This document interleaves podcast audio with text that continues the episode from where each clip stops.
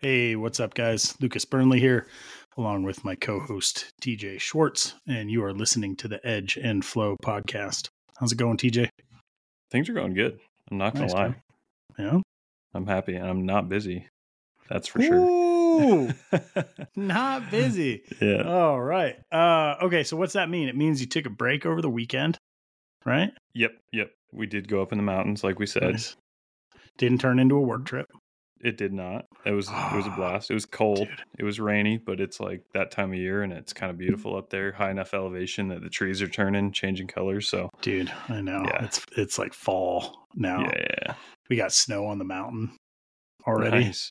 which is wild. Can you see Mount Hood from Bend? Uh yes. Yeah, I thought Yeah. so. Um, we'll get you out here one of these days. You can Yeah. see it's crazy because you can go to Pilot Butte and you can see like 360 degrees. So you can see like a bunch of the major mountain ranges. Yeah. Uh, it's really cool. I've blown through Um, there, but I haven't spent really much time. Yeah, we'll get Not it enough. because you're not busy anymore. So it's like Yeah, it's easy. Just like Got all the time. just swing on by. yep. Nice. And then uh, all right, we're coming back into the next weekend. So how was uh, how was shop work this week? Good. Uh, I didn't spend a whole lot of time in the shop this week. Uh, the first two days of the week was mostly me sharpening and shipping.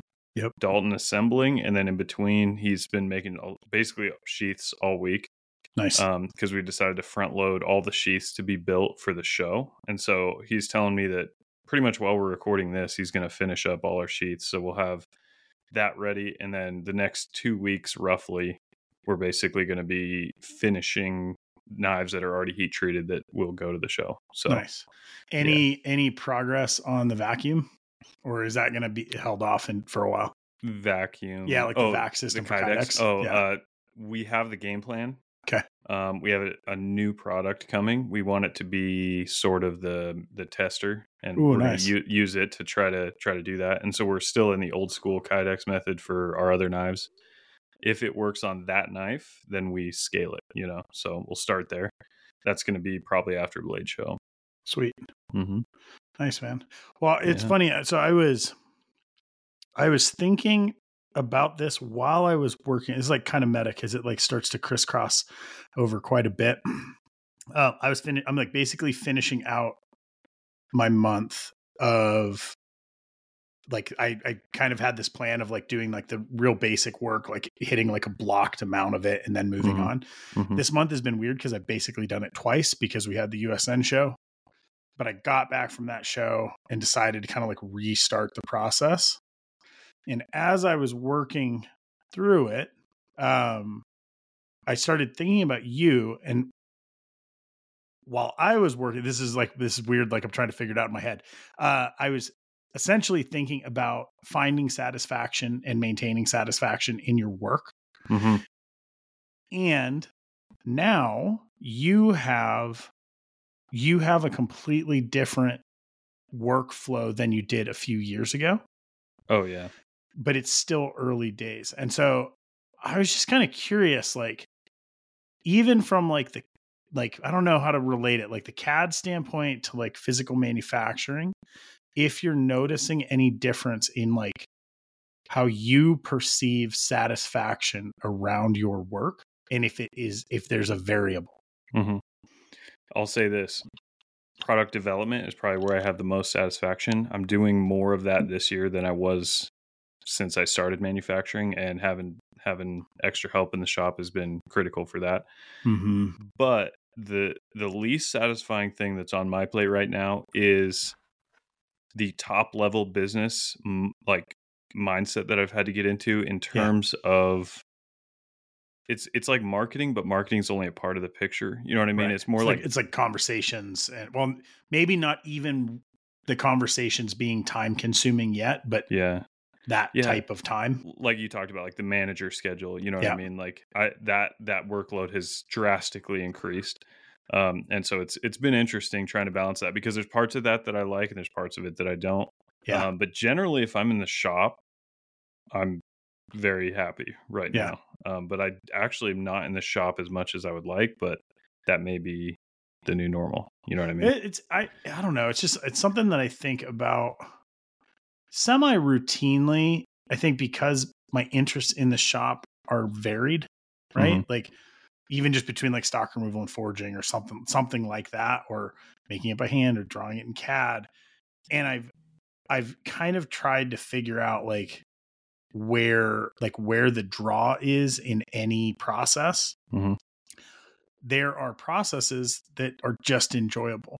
And and that's kind of where I was like thinking about it in relation for you is like 20 years from now are those processes still enjoyable? Like you can't answer the question, but it's just like interesting looking back 20 years where I'm like, "Oh yeah, like I think there's a lot of people that actually just they find like the the thing that they enjoy doing and then they're just like they kind of stay they stick there though. Yeah, this yeah. they're not like looking for growth past the work because the work is like the enjoyable process. Yeah. Yeah.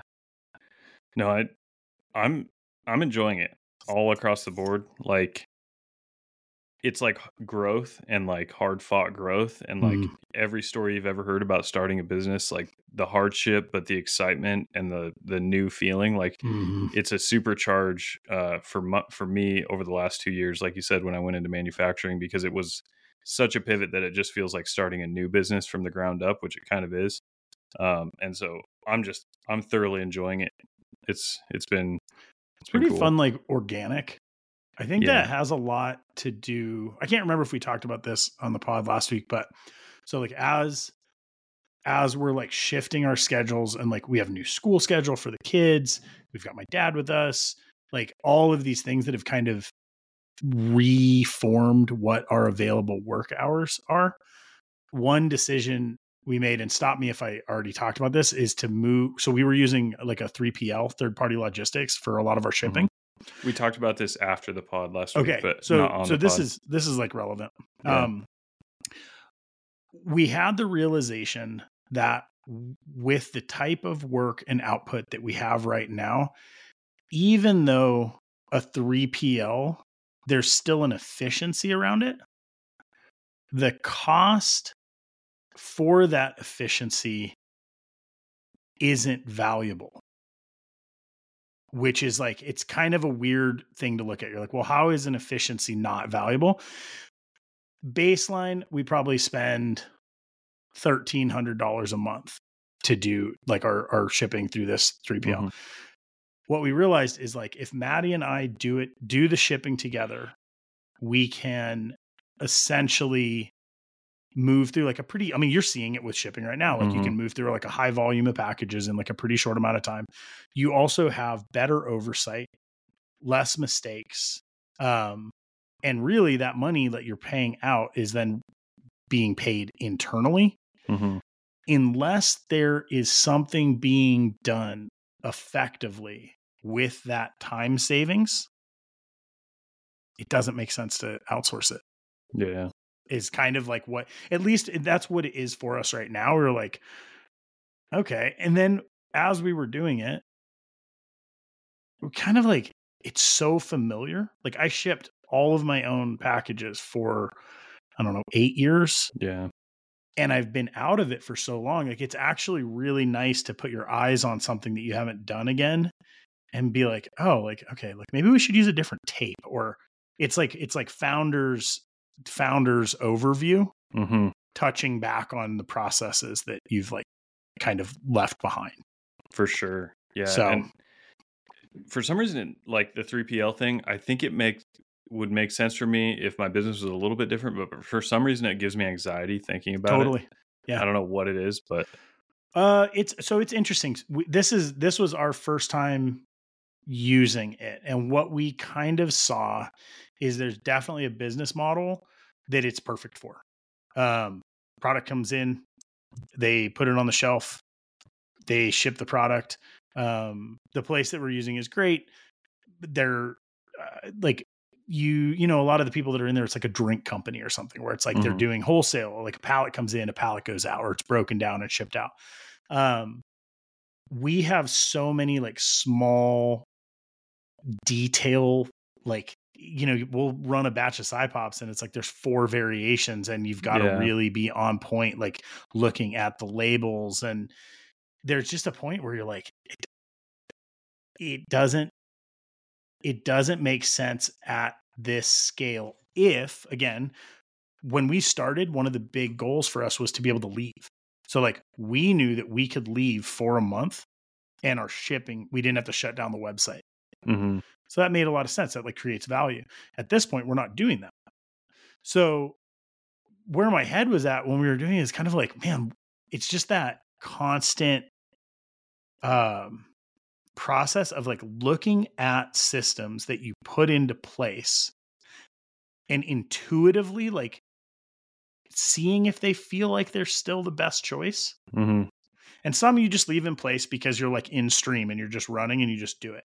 But I think there's I think there's a pretty valuable practice around kind of like stepping back every once in a while and being like does this still make sense? Normally I would say people do that when they feel like something is behind. But I think it has equal value in things that you've pushed ahead. So like Mhm. we pushed ahead for a while and easily could have just left that system in place even though like the day to day had changed. Yeah, so it was it was weird it was weird we were make, making the decision i was like this feels like a step backwards. And then we did it and i was like oh this is it's actually great. It makes so much more sense. It's like Yeah. fits the scale of what we're doing. And like there's something nice about just doing the work. Yeah. right that yeah the actual mm. shipping to me is like it is kind of a headache and a little bit like tedious but it has a huge like satisfaction factor for me Yep. because it's like dropping off boxes at the post office or like to your mailman or whatever you're doing it it's it's not quite the feeling of handing someone a finished knife that bought it directly from you but it's close you know it's what i mean? very yeah well it's like Yeah. s- it's like cycle completion. Yeah and just like you i don't know we're, we're shipping and i'm like we're doing like pick and pull and i'm like seeing names that i recognize and like you know oh it's like you can write that person a note or like throw Mhm. something extra in the box for someone who you recognize. And it's like we kept a lot of those human details when we went to 3pl and we paid for it. We're like every every we want every packing slip signed like thank you and and all of that stuff adds up and it's still not you. Yeah. So it's interesting. It's like I don't know.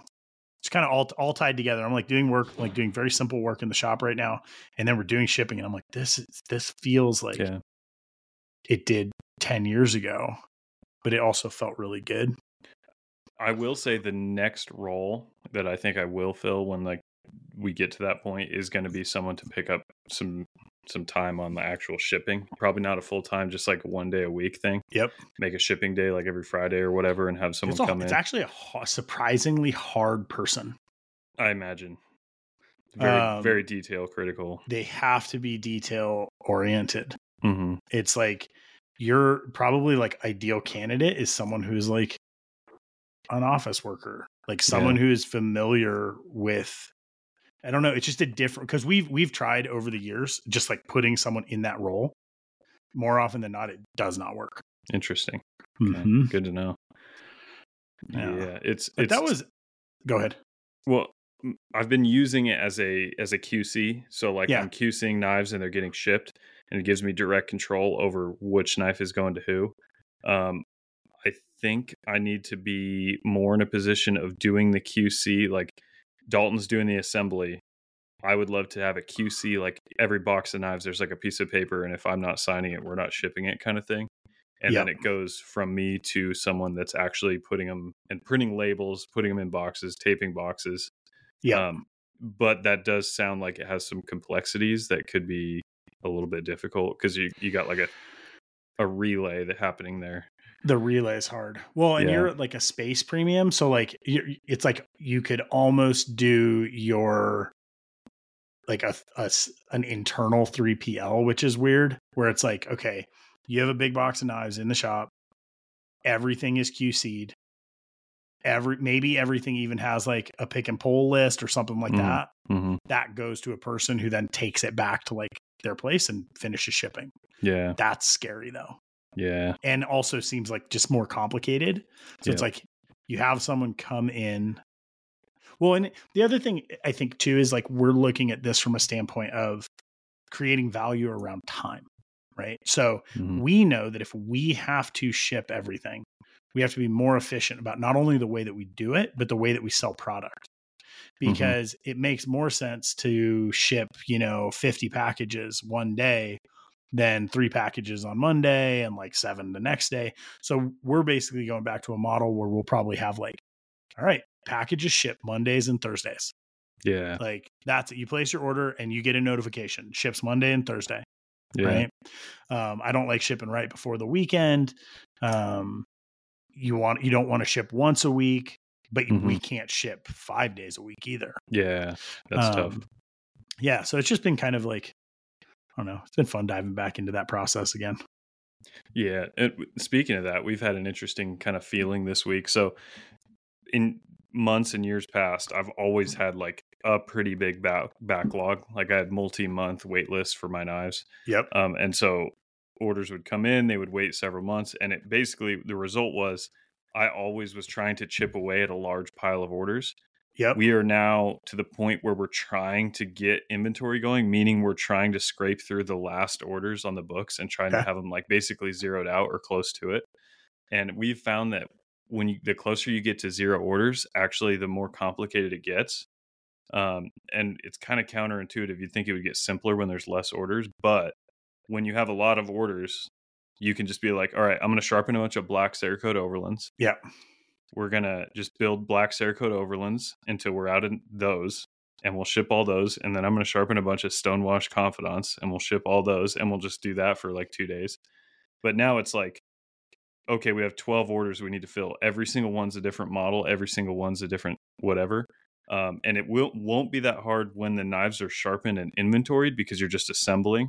Right. But when the Kydex, when we're not quite at the tipping point and the Kydex may not be built Right. We, it may not be Cerakoted yet. We're like right on the verge. So it's like a, it gets to be like a tighter juggling act. The yeah, you have to orders. run things for one part. Yeah, essentially. Or so that's an interesting thing that kind of has been surprising and interesting.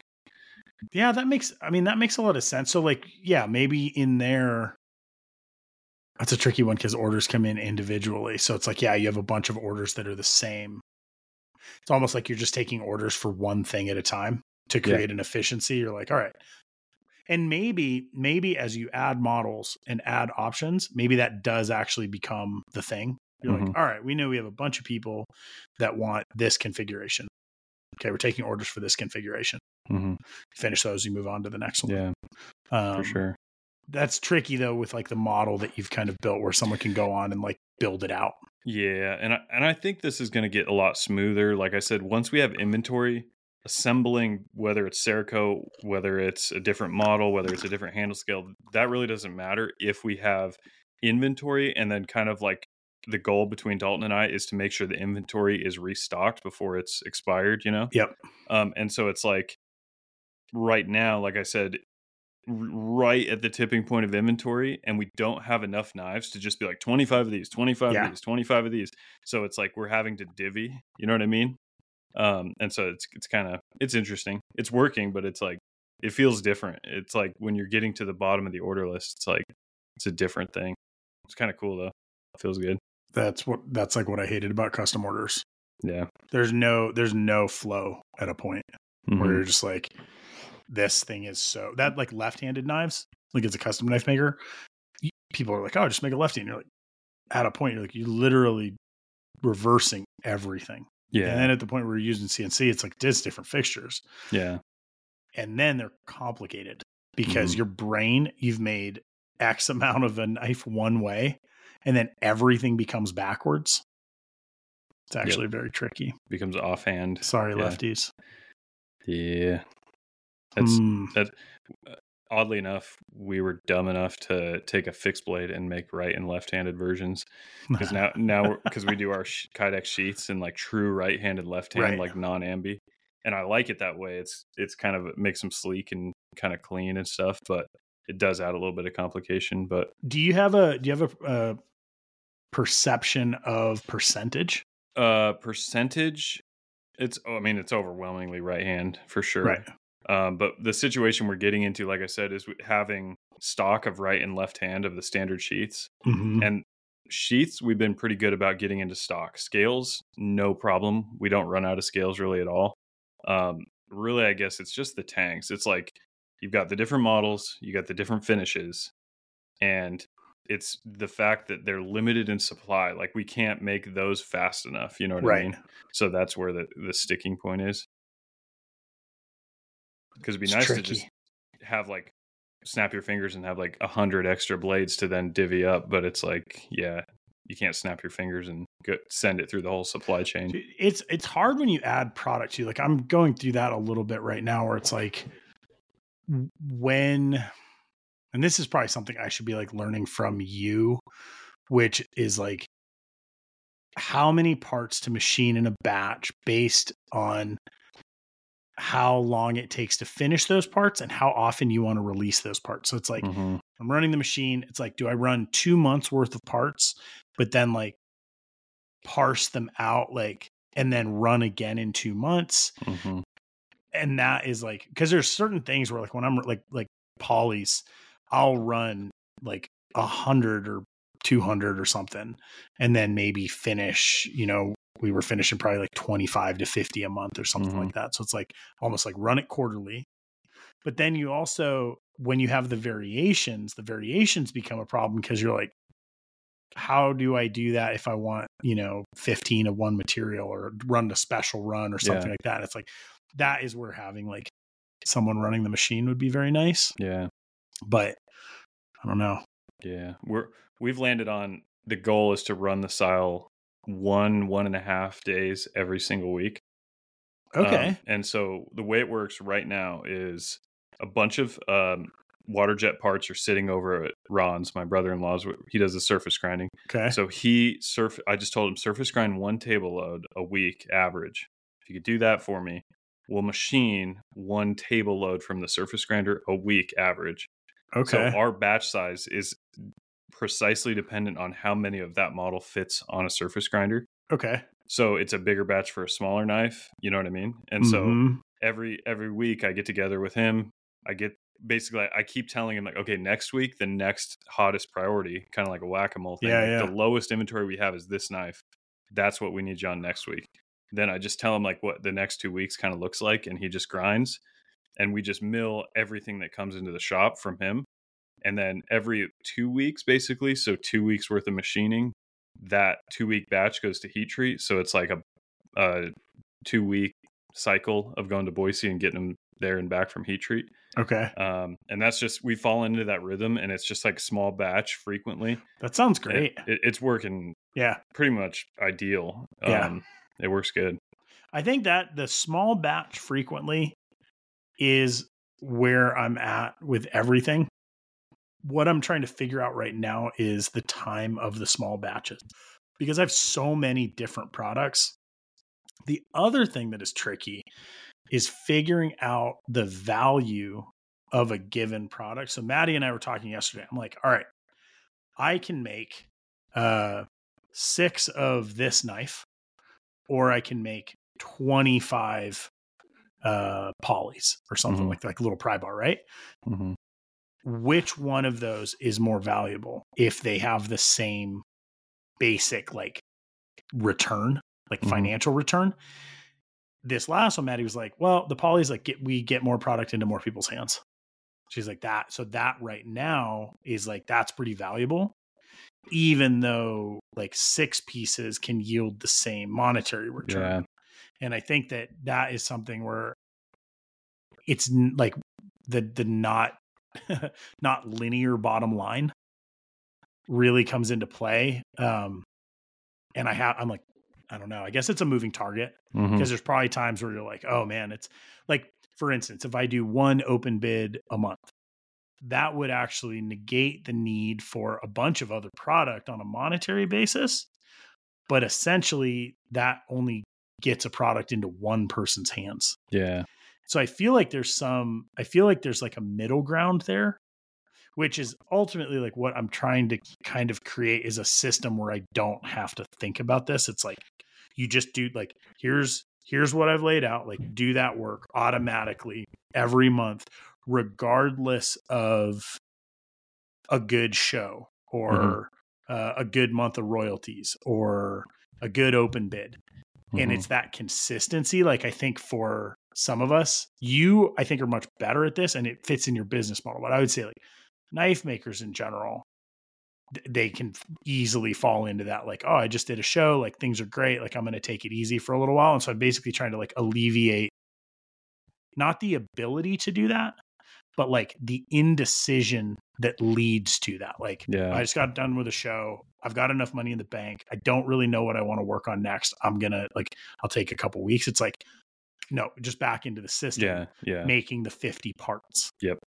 um and we're it's it's been a couple of months now and we're starting to see like a pretty good effect from it That's awesome. um, That's awesome. yeah it's pretty good Yeah, it's uh stabilization. That's been kind of the name of the game for me since I had the time to think about it. You know, I didn't really have the time to think about that when I was the only one in the shop, but now looking at a little more bird's eye view is like I'm looking at I have a bunch of spreadsheets and I have one, you know, that's like revenue and one Mhm. that's a little bit more uh product sales focused and stuff and I'm looking at like the kind of boomer bust explosive nature of it and just trying to inject like what can I do to stabilize it um less peaky that's kind of like the whole dude less thing. peaky i mean it's Yeah. like any investing it's like you kind of just want the boring thing right yeah like I, and i would say that that is that's one of the pitfalls of like self employment in a way is like for years and years like i was very used to feast or famine. Hmm um, and it took like an uh, like in like like focused decision to be like i want to change that. Even though like i feel okay with it i realize like it's not the best practice. Hmm right? You're re- like eh, you have a family or you have like higher like you know you like more financial responsibility. Like there's a point where it's like i was very confident in taking risks that would you know drain my bank account to zero and be like all right i'm going to make that up in the next three weeks and then i'll be Yeah. good again. It's like Yeah. at this point it's like the furthest thing from yeah what i want to do yeah.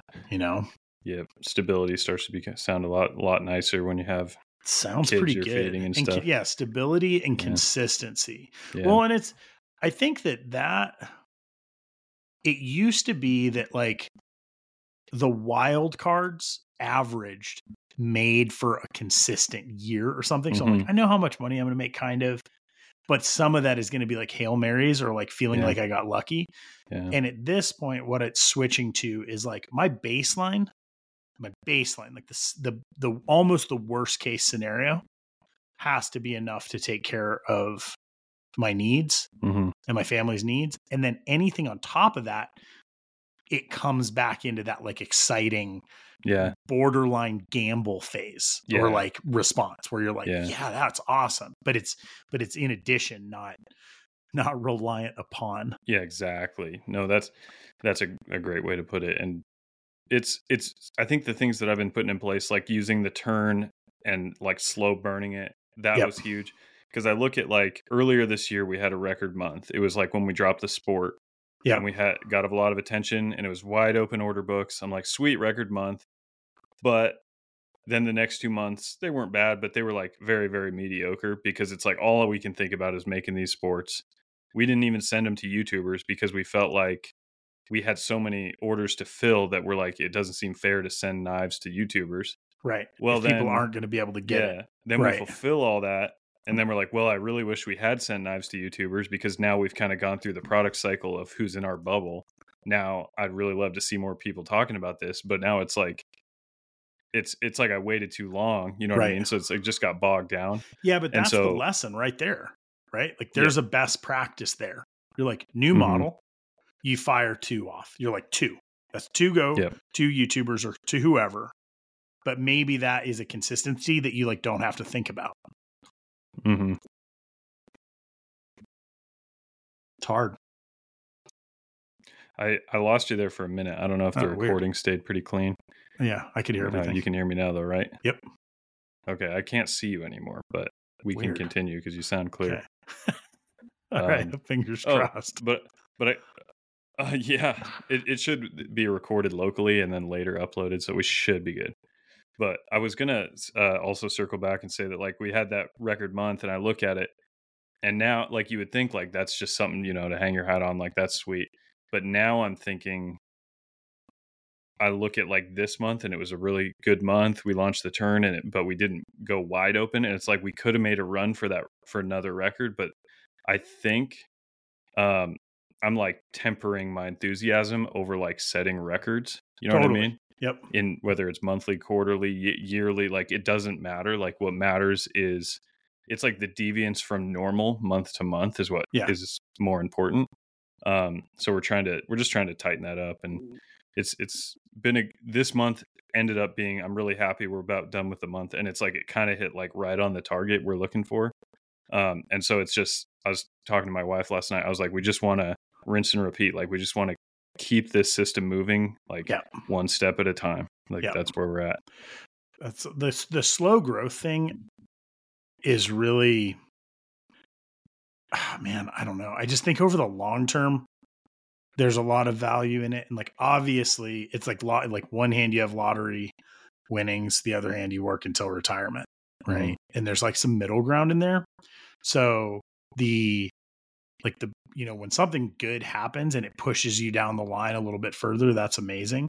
Even like pricing, like I I've never gone back on my pricing, but I I've also raised my prices like very slowly over the years. But I Mhm. looked at it, I was like, I think I early on I had like timed a complicated knife, figured out what I was making an hour, and I was like, all right, that knife, that's like the least I'm gonna make because everything else is more efficient than that. Mhm. And it's like kind of like go from there. Yeah. I just feel like that, like in in general, for me, is a method that works very well. Like I look and I'm like, I don't think there's ever been a year where we made less than the year before. Yeah. And that's like, I don't know if that's luck or if, you know, who knows, like maybe I'm missing out on like some crazy potential or something. Mhm. But when you're when you're doing this stuff solo, I think that I think it it gives like a more stable type of growth. Mhm.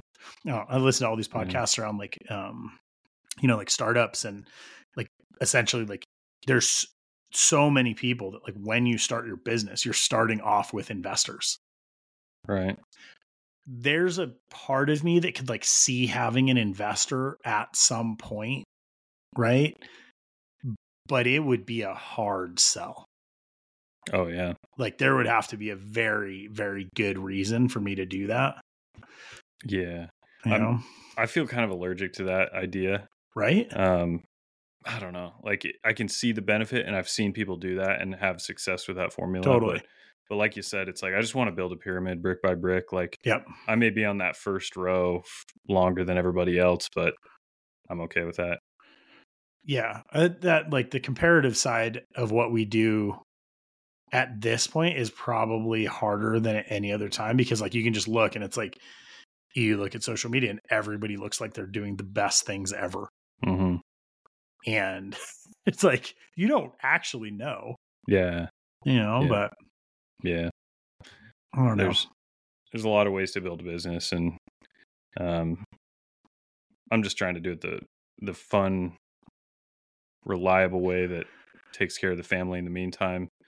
Not necessarily looking to be, you know, top of the world, right richest guy in the knife industry and as soon as possible. Like I, I just Dude, don't think that, too much about that it. thought right there actually though i was thinking about it this morning uh, a lot of times before we record i'm like oh is there like something that we could like just dig into a little bit thought exercise and like one of those things is like are there rich knife makers like wealthy what like and at what point is someone considered like rich or wealthy in the knife industry like i can think of like a couple Yeah. Well, it's all relative too. it's all relative right Yeah. Yeah. but I just was thinking about I'm like our industry has less of a roadmap towards that Yeah. than some others. And it's Yeah. like, what does it take? Like if you because when I started, like everybody told me you couldn't make a living. Right. And I just was reading, I mean, I was reading a post from like a surfboard shaper, and it was essentially the same kind of like thought process around like people complaining about their prices and then like the time that it actually takes to produce what they produce. And you're like, it's it's not like industry specific. Yeah. There's a bunch of like niche industries where people are like they ride this line. I don't I think. So Yeah. Yeah. And I, the thing is, I think the industry is moving and advancing and changing direction all the time, it seems like you you see like wealth pop up when when a direction changes. It's like someone led a direction change and then once Ooh. the industry is moving that direction then it's harder you can't really repeat what they did it's kind of like Yeah, you either totally. have, you, you either have to be in front of it or It's you like have early to create adopter. it. yeah and it's like so you when i look at the list of people in the industry who i'm like wow they made it like they really cashed in it's like each one of them did something different they don't Right.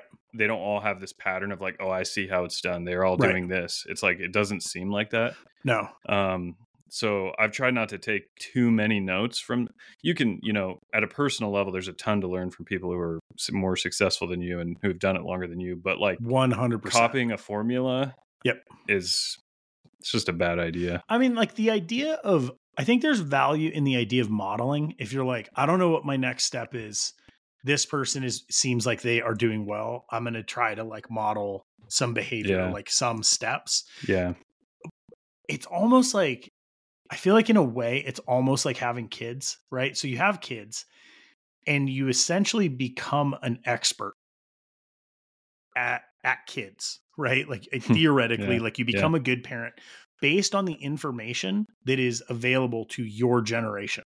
yeah Your parents' generation was given different information that they became experts with.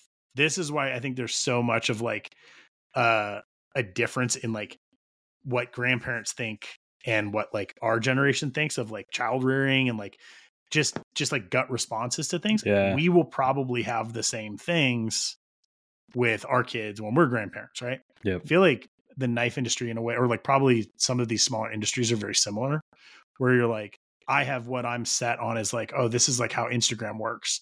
And then like someone new is like, yeah, I don't even use Instagram. It's all TikTok. Yeah. you're like, some of those methods, like I probably have things that are valuable, but the whole methodology may have actually shifted. Yeah. Like they're like, yeah, we can't show knives on TikTok. So we have to like do this, this, and this as a workaround. I'm like, yeah oh.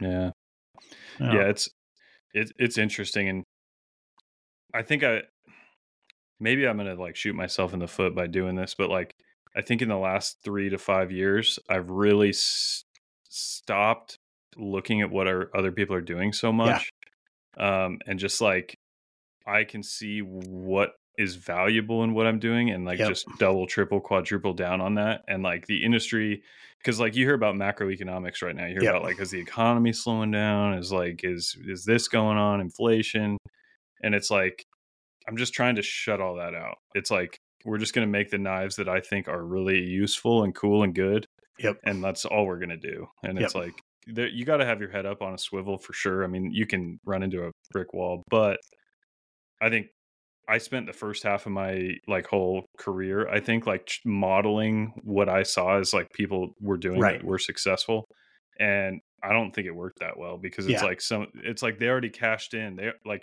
you can't win the powerball by using someone else's lottery numbers that already won you know what i mean Yeah. it's like it's already been done so the truth. you got well, and like, I mean, yeah, there's there's a few. I think for me, I think that I have, I've kind of like done things my own way, but I will second guess decisions. So I'll have something that's working really well, and I'll second guess it because like things that other people are doing, and I'm like, that's what I should be doing.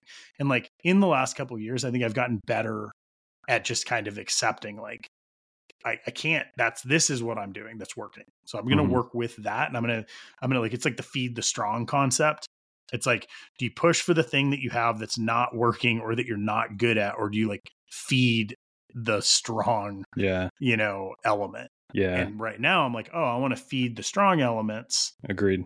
You know?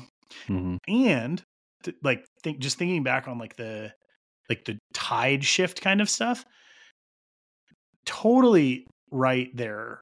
Thinking about like okay 10 10 or 15 years ago you had the guys that were going into like creating their own companies like you know a long time ago you had like emerson or like and then you had like like rick hinderer hmm right? Where it was like that. Now, like people are doing like OEM and like overseas production, and you're like, you see less of like that process.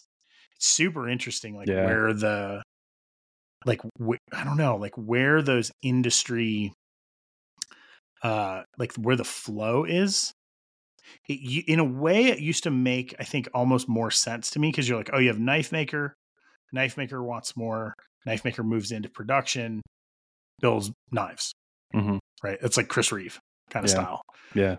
now you have you have like a middle ground where like you can skip knife making right and go into production or Yeah. go like Yeah.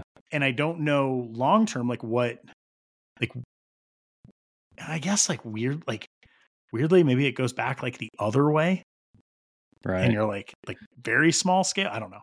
It's fun Yeah. to think about. yeah.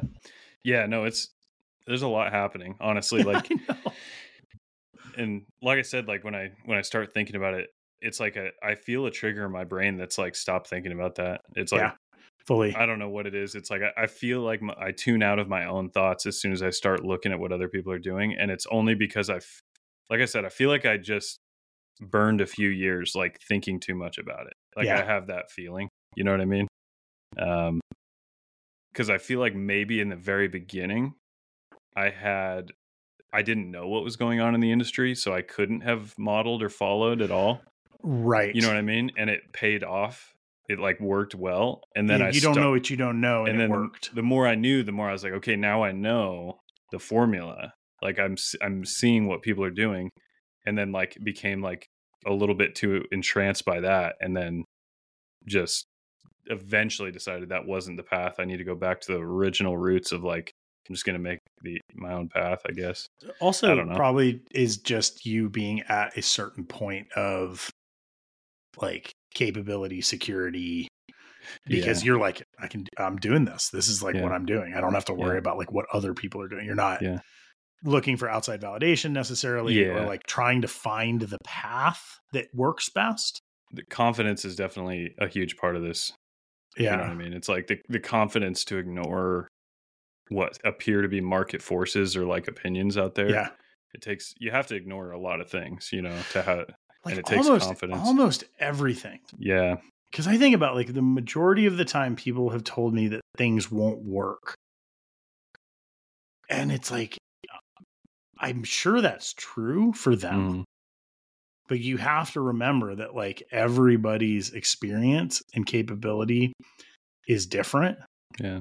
i guess i mean that, that's like the root of like the run your own race thing but it's hard Yeah. because there's so much there's so much like visual noise and chatter and like change that i think like well and maybe this is just a maybe this is just like a duration thing like you know 20 plus years in like maintaining relevancy mhm. is something where I'm like, oh man, am I still like, do, how do I keep my relevancy? Yeah. 20 years from now, am I still relevant or has, has that like passed by? And like, maybe, it, maybe it doesn't even matter, yeah. right? Yeah. Because you don't know what you don't know. Yeah. Yeah. It's a it's a head trip, definitely, thinking about it. That one got kind of heady. Yeah, the the big, big, big picture. macro, macro. Yeah. I, I will say this kind of jumping back to the good old days. There's Yeah. something I want to revive that I've mentioned on the podcast. I want to do CAD courses. Dude. And I don't know if people have listened to the podcast enough to know that I used to do a bunch of video courses on DVD, and that's how you and I first really cross crossed paths. Yep. And uh, DVDs are obviously out, but I I want to get back. I think you should back in. re-release DVDs. yeah, there we go.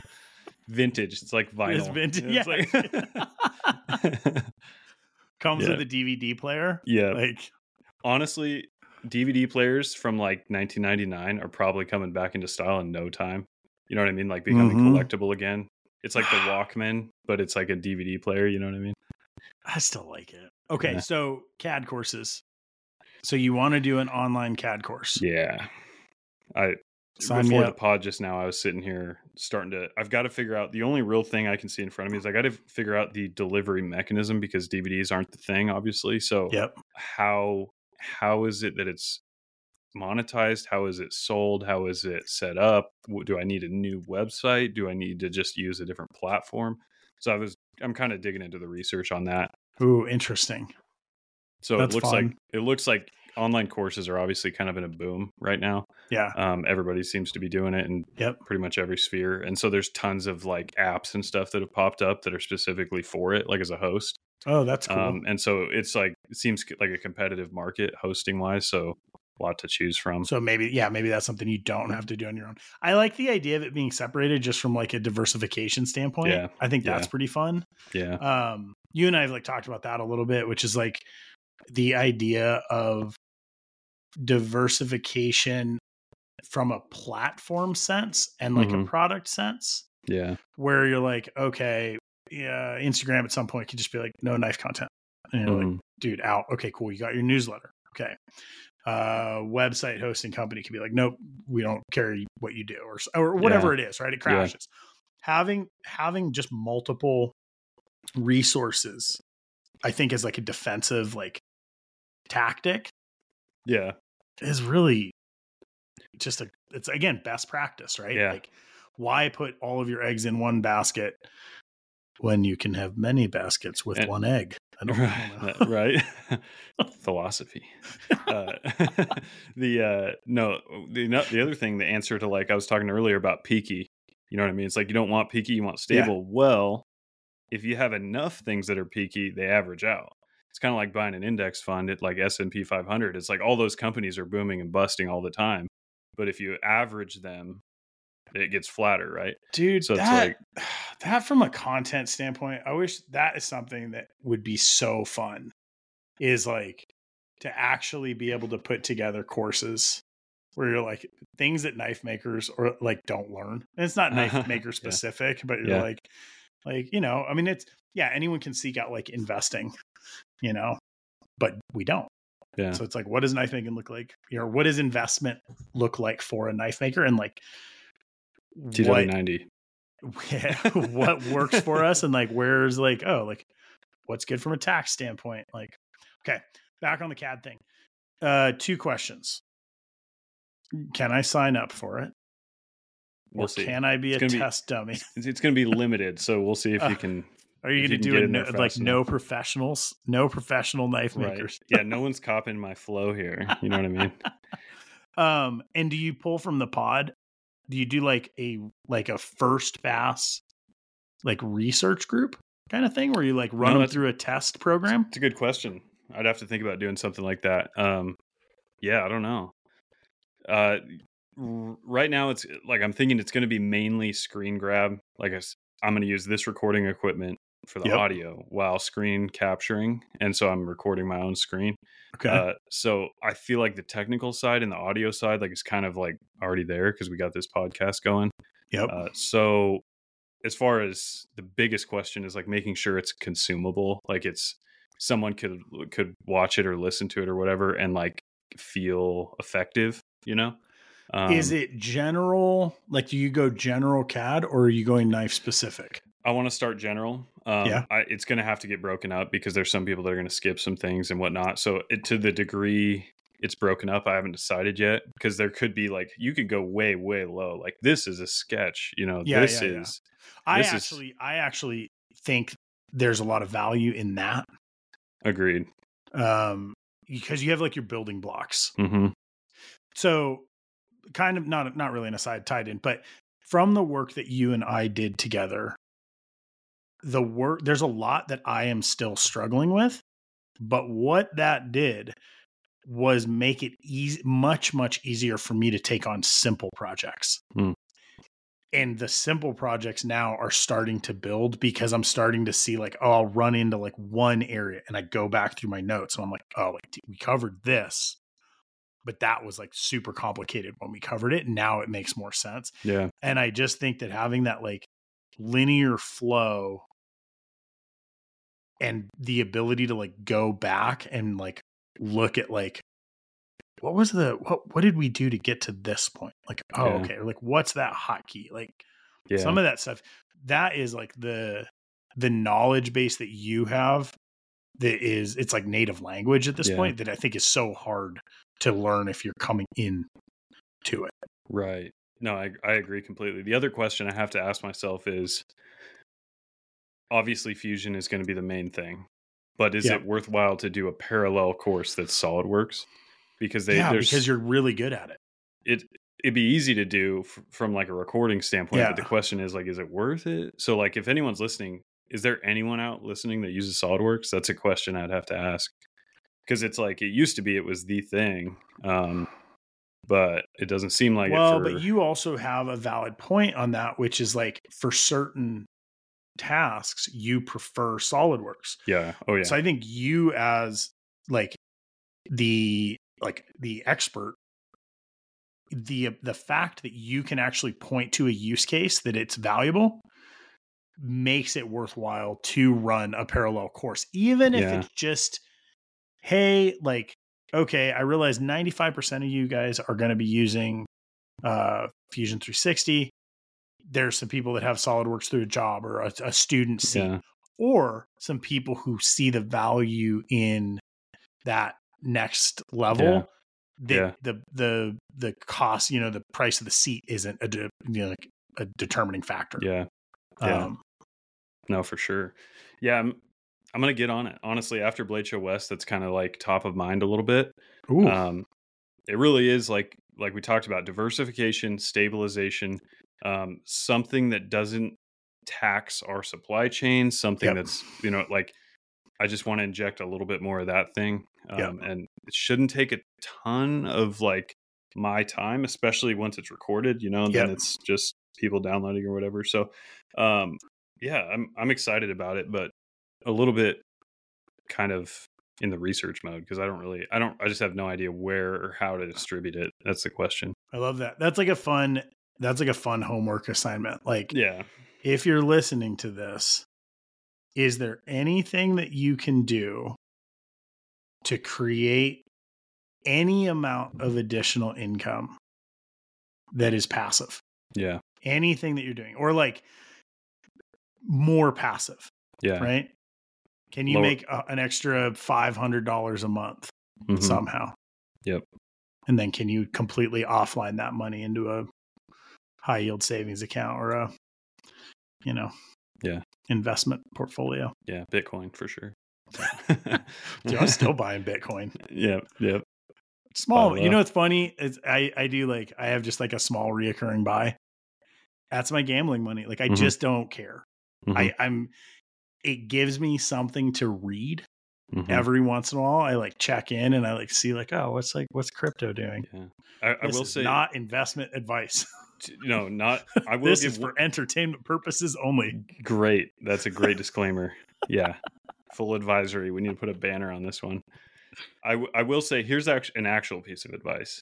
And it was what you just said. And that is if there's something you're interested in, whether it's investing in the stock market, investing in Bitcoin, investing in anything, if you're thinking like, I don't have enough cash to make a justifiable investment that's actually like worth the growth, just throw like a hundred bucks into into something that you're passively interested in because having like a hundred dollars in it like you just said is going to make you read about it. It's going to Yep. ki- give you like it sounds crazy but like that small stake in the game or 50 bucks or 20 bucks it's, it's, it's like skin in the game. it's enough to make you think about it and and what happens with me and like when i started doing it was like the more i start thinking about it the more money i want to put into it and then more investing kind of sucks you in Yep. it's kind of like you just got to get your toe in somewhere you know i've always done that with tools Mhm. like i will buy things that i don't know how to use or don't have an immediate need for because i'm interested in them and Yeah. want to learn more about them yeah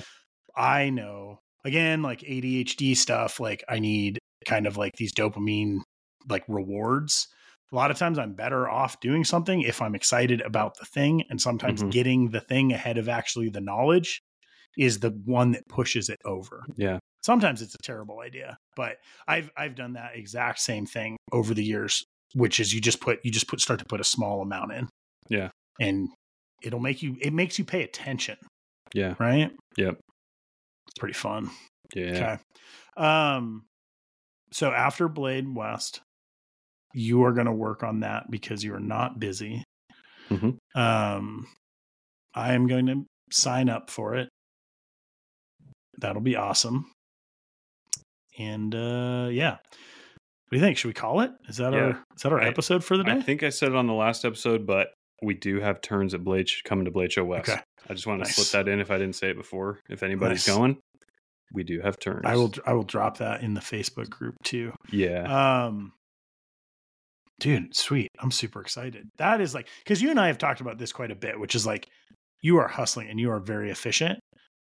You have passive income stream or you know like semi-passive through uh like licensing through, Mhm. you know, um why why is my brain through collaboration? What? Yeah. Yeah. Um, but it's like adding adding another piece of that. I think is Mhm. super valuable. The an online course seems like a perfect yeah. addition. Yeah. I'm, Do you I'm have an excited. idea of like what it would like? What do you charge for an online CAD course? Uh, so the only metric I can go off is I can remember like what we were charging roughly for a lot of the content that we were putting out on DVD. Yep. So it'd probably be in the ballpark of that. I don't really want to say a price right now because I Just don't. curious, yeah. I just don't have a format in Yeah, like fair. in mind. Are we talking like you buy 15 minute segments or is it just a three hour just bundle Right, or is it you know? Yeah, I've, I've only seen the way like some other people do it, where you kind of like buy the course curriculum, like you buy like a block, like Yeah. you know, Yeah. I, I'm gonna is it a to. membership membership program? yeah. I don't think it's gonna be membership based. Mm-hmm. I think it's literally just going to be like by the access to the video.